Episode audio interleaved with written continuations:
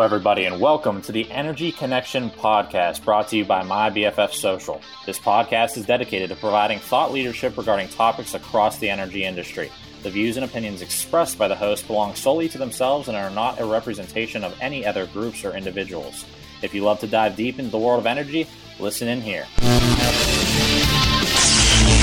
Good day, everyone. This is Phil Orend, World Kinect Energy Services, bringing you another energy podcast. I have with me today Andy. If Andy you could uh, jump in. Hey, Phil. How are you today? Ah, not so bad. We finally uh, have our first day of what spring is supposed to look like 75. But in the last hour, the skies have darkened and we're expecting rain till Sunday. And here we are on Friday afternoon. Yeah, we've alternated between rainy days and uh, unseasonably cold temperatures here in Louisville, but um, spring's coming eventually. I think yeah. today, today, today's encouraging. Right into summer. Yep. And yeah, that that's a great segue to the energy because you know summer, the hot days, the lazy hot days of summer, uh, increase a lot of usage in in coolant and cooling and uh, allows us to uh, help our customers that way. But I was hoping we could catch back up on the COVID 19 and some of the dynamics that it's changing the markets. Uh, if you if you have a few moments, I'd love to hear your thoughts on maybe the power market or the gas market to start with, whatever you feel is the, the right one, and we can build off of that. Yeah. So, you know, just we we talked about this on the very first episode, and this was right as you know every all the states were going on lockdown and people were complying with stay-at-home orders and orders, and now here we are on uh, May fifteenth. We're recording this, and it seems like you know we're swinging back in the other direction. You're starting to see uh, businesses open back up. You're seeing manufacturing processes come back online. So it, it does seem like we've seen kind of at least for now, hopefully the the worst um, pass as far as the shutdown. And we, we've got a lot of data that we didn't have a couple of months ago as far as what we've seen happen to the energy markets. And I'll focus on on natural gas when I talk about the, the market fundamentals because that that does drive a lot of the electricity prices that you see across the country, uh, especially where a lot of our customers are in that, that PJM or MISO territory. Those are, are very very highly correlated markets. But we we did see as expected we saw industrial demand come down which makes perfect sense there's there's almost no way that it wouldn't have um, by my count, uh, when you adjust for weather, industrial demand dropped by about 10%. And that's that's overall consumption of natural gas from industrial facilities. So that could be anything from uh, process load while you're rolling aluminum, um, natural gas that gets used at an automotive manufacturing process. So really runs a gamut across the board. Anything industrial is going to fall under that. Uh, it also includes the gas that's used to heat those facilities as well. So that's why you do have to adjust it for weather a little bit. But yeah, that was off about 10%, uh, which isn't insignificant. But when you talk about the types of declines that you saw in, say, gasoline demand or jet fuel demand, it's a drop in the bucket. Um, globally, I've seen estimates that we lost 25 to 30% of crude oil demand. So the, the impact on the gas market has been a lot more muted than what we've seen in crude oil fundamentals. And I think that that's going to be important when we kind of transition to the next part of the discussion, which is, you know, what's what's the longer term look like. But one one more point on that that that 10% of industrial demand that we lost that accounts to around two to two and a half billion cubic feet per day of of gas consumption that we would have had that we didn't have over the past, say, month and a half to two months. Over that same period, and this gets back to the weather discussion at the beginning, most parts of the US were significantly cooler than normal.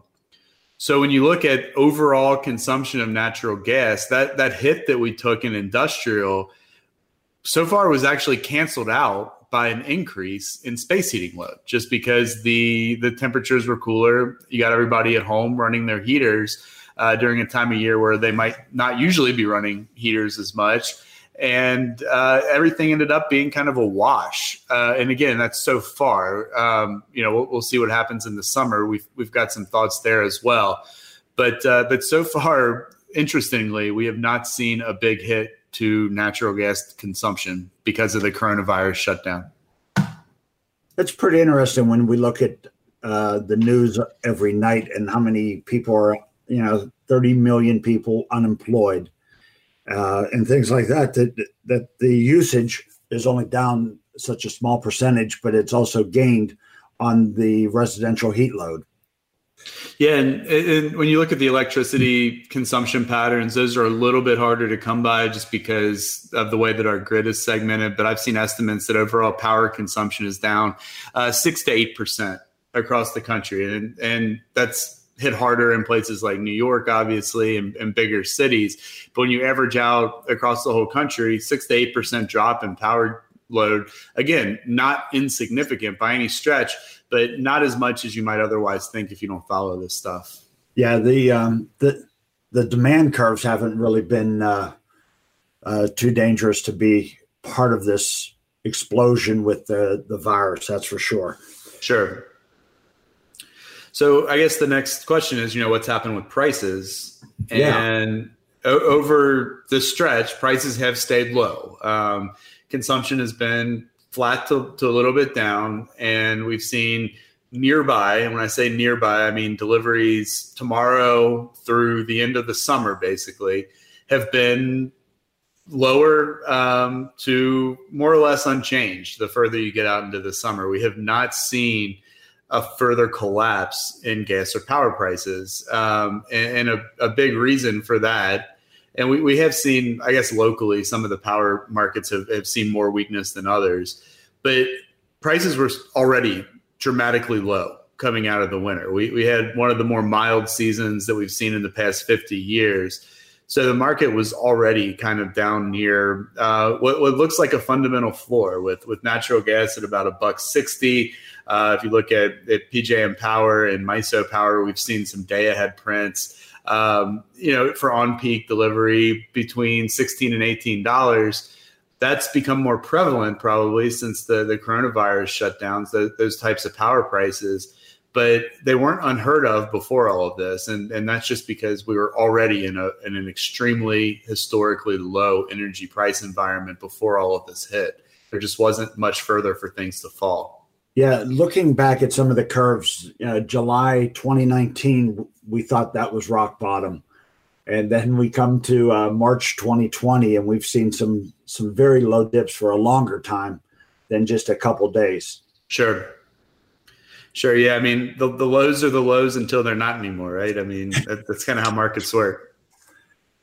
Yeah. Um, have you seen any changes with the LNG?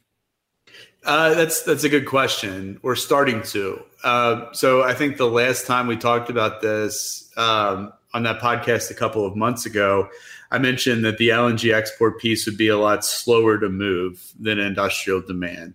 Um, and that's just because of the nature of how these cargoes are delivered. It's not uh, as simple as an industrial facility telling everybody to stay home and turning off their their gas spigot. Um, this is a matter of long term, twenty year contracts with shippers and marketers that have to move giant specialized cargo ships around the globe.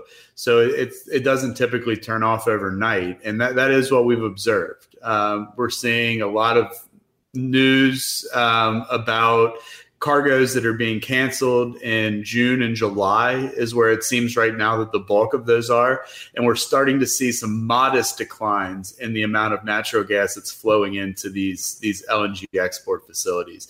Uh, to put it into a little bit of perspective, the highest we've ever seen of exports. And, and we, we measure this kind of a, a weird way just because the actual export data is delayed by a couple of months so a good proxy for that is we, we look at the gas that's flowing on pipelines to those facilities specifically. So we, we there are firms that monitor that stuff. So we do have a good idea of how much gas is flowing into the liquefaction terminal in order to be exported.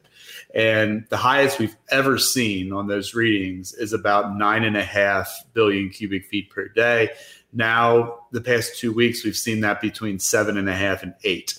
So we're off pretty significantly from the highs, but not not that far off of the average levels, which have been around eight to eight and a half BCF per day. We do expect in June and July to see that take a further hit. What does that hit look like? We won't know until we get there. But our our forecast at Kinect, we're assuming that overall average LNG exports for the whole summer for the seven month period between April and October, the hit is going to be around one and a half to two and a half billion cubic feet per day. And that means in June and July, we might see three to four BCF a day come offline. And and the reason is just because prices are so low around the globe, so low in Europe and Asia, which is the main are the main markets that we're shipping to, that it's not economical to export right now. You're going to take a loss uh, when you take all the all those costs into account. So that that's uh, we're starting to see that occur, and that will probably help keep a lid on gas prices and subsequently power prices as we move into the peak of summer. Usually, seasonality dictates we rally from the spring into the summer as consumption goes up. And um, the, the fact that LNG exports might not be what they otherwise would have been in a different market, that could help uh, keep a lid and keep the market from uh, really getting off of the ground as we get into those peak summer months. And, and unlike uh, power, we're able to keep keep it in storage. And uh, so, are you looking at a price coming down in the fall because we'll have all this extra uh, gas storage? Maybe. Um, so typically, that, that seasonality uh, that, that, we talk about, you see, if you start in the first quarter, you're, you're high with prices because you're in the middle of the winter. Then you collapse down into a low uh, late in the first quarter, usually in March, early April. Um, it, it, rally up to a high. We call it the second quarter high, but it's not always in the calendar second quarter. But it's a high around the peak of summer, uh, just as the market anticipates that power generation consumption coming online. And then you fall down. Uh, you see a, a low in the fall. It's consistent with the shoulder seasons where demand is at the lowest. The I guess the question for this fall is going to be what is demand growth looking like at that point? Are we seeing industrial demand all the way recovered? Is it close to where it was? And is LNG export demand looking like it's going to stay offline for, for a long period of time? Assuming that the answer to both of those questions is no, which is is the I guess let me rewind that. Assuming that industrial demand is coming back at that point, and assuming that LNG export demand is not going to stay low forever, and we're, we're seeing that recover as well, we have some major concerns going into the fall and winter. And the reason is because production of natural gas, which has risen pretty consistently uh, for the past decade plus. 2016 is the big exception, and that's because, like now, prices got so low that there was no incentive to grow, no incentive to continue to drill new wells and ramp up output from these these private companies. Um, we're we're seeing evidence already that production volumes are falling. We anticipate those drops to continue between now and at least the end of this year, potentially into 2021. Uh, with crude oil yeah, it's not negative anymore. That was a, a one day anomaly, but it's still, even with a, a, rally today, I'm looking at WTI, West Texas Intermediate crude, uh, at about 28 bucks a barrel, uh, 29 now, which is great. But producers in the US need 50 to 60 to just break even in these in these shale formations where most of our production growth is coming from.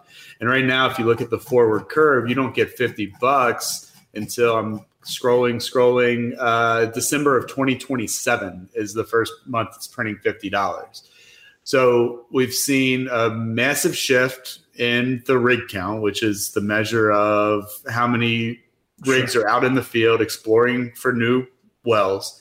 That's down by almost 60%. And I haven't seen today's number yet 60% since mid March. That's a leading indicator. So that means six to eight months from now, those are wells that would have otherwise been coming online. Now they're not. Shale, both for gas and crude oil, has a big decline rate, meaning when you drill a new well, it's very prolific for the first year or so. And then that production starts to fall off a lot more quickly than traditional wells. So we expect as this year goes on for crude oil production to continue to come down and for that to drag gas production down with it because so much of our new gas supply is sourced from crude oil wells, specifically in the Permian Basin in West Texas, which is taking a major, major hit right now. So to kind of bring that all together, we get into the fall. We, we're looking toward the winter. We've got demand on the recovery. We've got supply continuing to slide, even though we expect to have a great volume of gas and storage to get back to your question we expect it to be around 4 to 4.1 trillion cubic feet which is the, the most we've ever had that's might not be enough to make it through a winter in which supply is falling and demand is growing especially if weather doesn't cooperate which we never know that that's the biggest wild card in this whole thing to where we might draw inventories down very very low uh, which historically means the prices go up.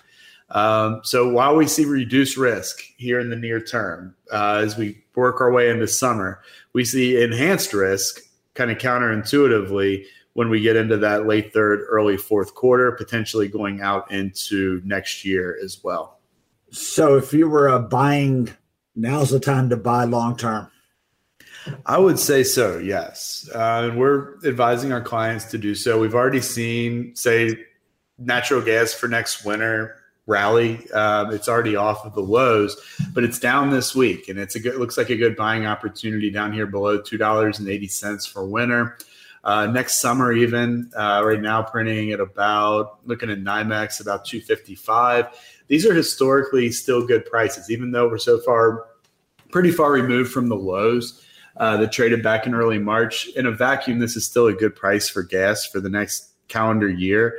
Um, but where we really see value is beyond that. I mean, if you look at 2022 and all the way through the middle of the decade, uh, if you've got, you know, most, a lot of people aren't, aren't certain right now. You know, the, if you look out the landscape of, of the business, um, landscape of many businesses is uncertain.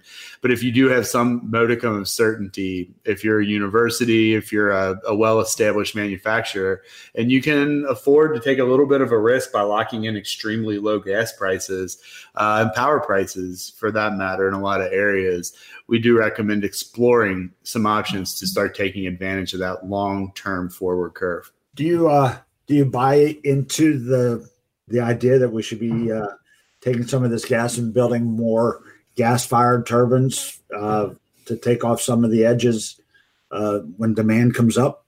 Yeah, those those um, gas turbines they're they can be up pretty quick.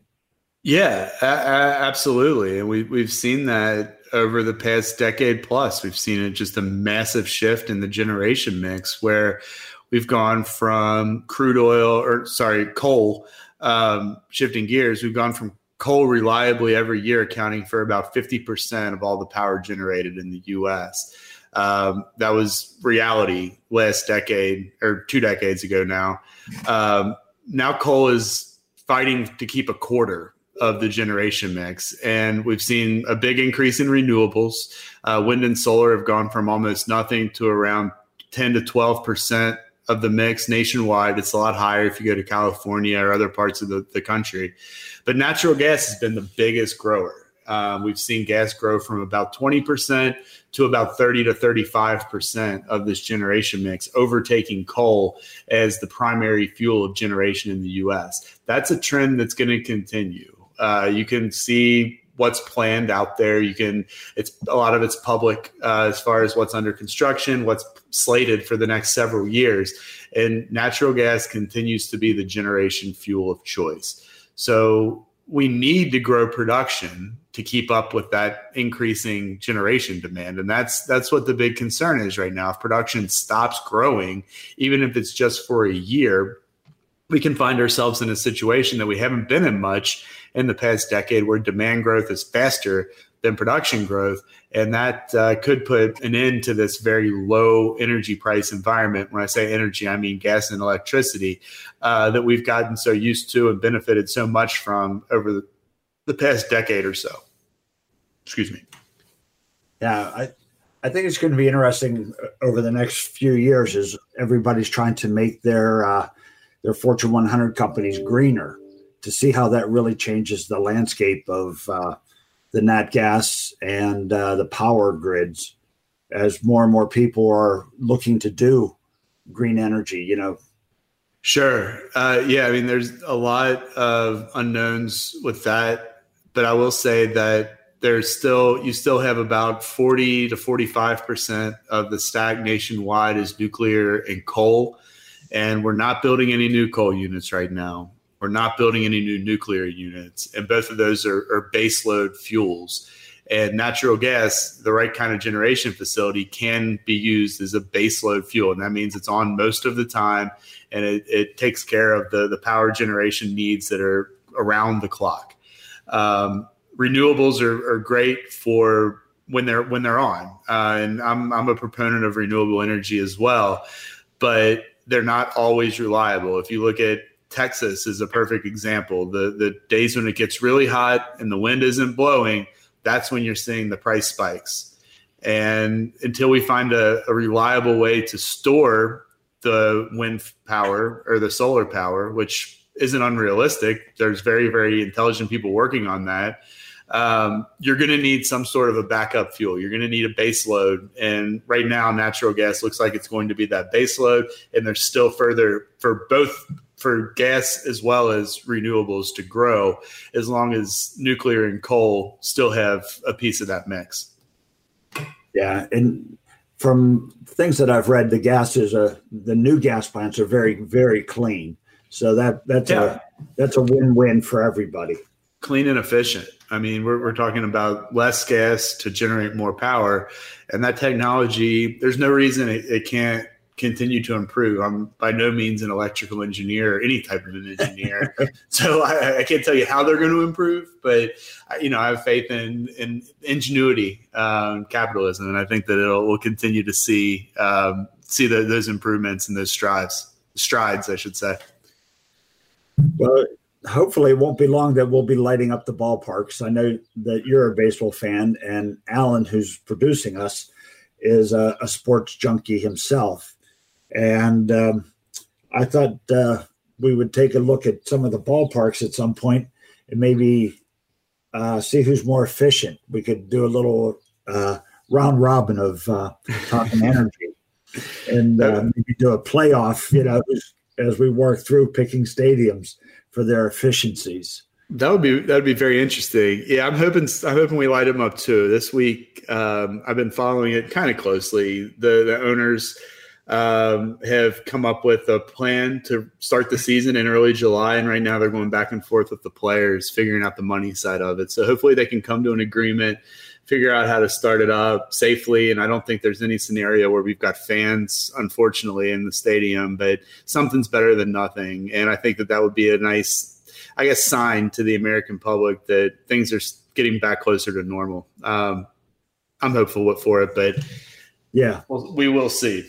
Well, I'm I'm same here here in Pittsburgh. You know, they're talking about doing these uh, doing the games, and it was a lot better than having them do all the games in Arizona or Northern Florida. Mm-hmm. You know, even though you can't go to the game at this point, but uh, as a season ticket holder, I was able to uh, move some tickets around and get some seats behind home plate. So I'm looking forward to uh, hearing play ball in the popcorn and peanuts. Absolutely. Yeah, I'll have to if when the when the Reds are up in Pittsburgh at some point when we're allowed to go to games again, uh, you'll regret telling me that you've got seats behind home plate because I'm going to come up there as much as I can. Yeah, it, it's the ones that you're on TV the whole time, so we'll have to go to a couple day games. Perfect. Yeah. yeah, that would not be an issue. Um, you know, being the season was shortened, instead of getting a, a, a refund, we were able just to upgrade uh, a couple of the games. You know, hopefully the Yankees will be uh, one that I can uh, abscond from for myself or for one of my associates like yourself. Would love it. But yeah, in closing, anything? Uh, no, I, I, don't. I mean, as unpredictable as this is, we, we've seen things play out about as expected with regards to energy. And sure enough, we'll see a wild card at some point. Maybe it's LNG exports falling off more than we think, or not falling off as much. But when we look at all the the market fundamentals, I think that they've behaved about as expected so far, and we're still early on in this thing. So it will be interesting as hopefully the economy starts to recover and people start moving around a lot more. What happens with all these pricing structures? And our, our, our outlook again is still neutral, maybe a little bit bearish for the next few months, but then uh, increasingly bullish, I would say, as we get deeper into this year. Yeah, and it, it's it's it's hard to understand why demand has only dipped that small amount. It really is when we're talking about so many things not being available. Yeah, I mean, you know, folks are still still want to be comfortable, so you're still seeing that that heating load. Um, still seeing power generation. To your point before, more of that is on on the base load. So even if we take off eight percent of power, that's not going to get into that base load demand that we have. So that's gas that's going to be consumed around the clock, and then exports haven't stopped yet. Um, so yeah, it, it, it's it's interesting. Um, you assume energy uses come down to nothing, but I guess the world keeps turning in some regards. yeah, stop the world. I want to get off. I've had enough. Right? Sounds like absolutely. You probably don't remember that, Andy. Uh, well, thanks for another um, entertaining afternoon of uh, energy. Looking to uh, update the COVID nineteen, see where we land. I understand that in Western Pennsylvania, where I live, is the last uh, red county. We should be going to yellow end of next week, and uh, I understand we might be back in the office somewhere around June eighth. Yeah, that's about that's actually what I've heard too, and that happens to be the due date of our baby uh, that's on the way. So yeah, I won't be in the office for a while. I'll, I'll probably take a couple weeks after that, and then continue to work from home to help out. We'll see. We'll, we'll see how that goes. But my my over under for being back in the office, for moving my stuff back in there, I'm I'm calling it July first. Yeah, that's sooner than I would expect. I thought you'd take uh, the as long as you can to become the new dad that you will be a great one at. Thanks, Phil. I appreciate it. Everybody tells me that I'll I'll say I'm going to take all this time off, but then at some point I'll be like, I need to get to the office. I got to get out of here. yeah. Well, just uh, I'll keep sending flowers to your wife and make you make you go crazy. All right, perfect. I hope everybody enjoyed the podcast for the day. We'll be back next week.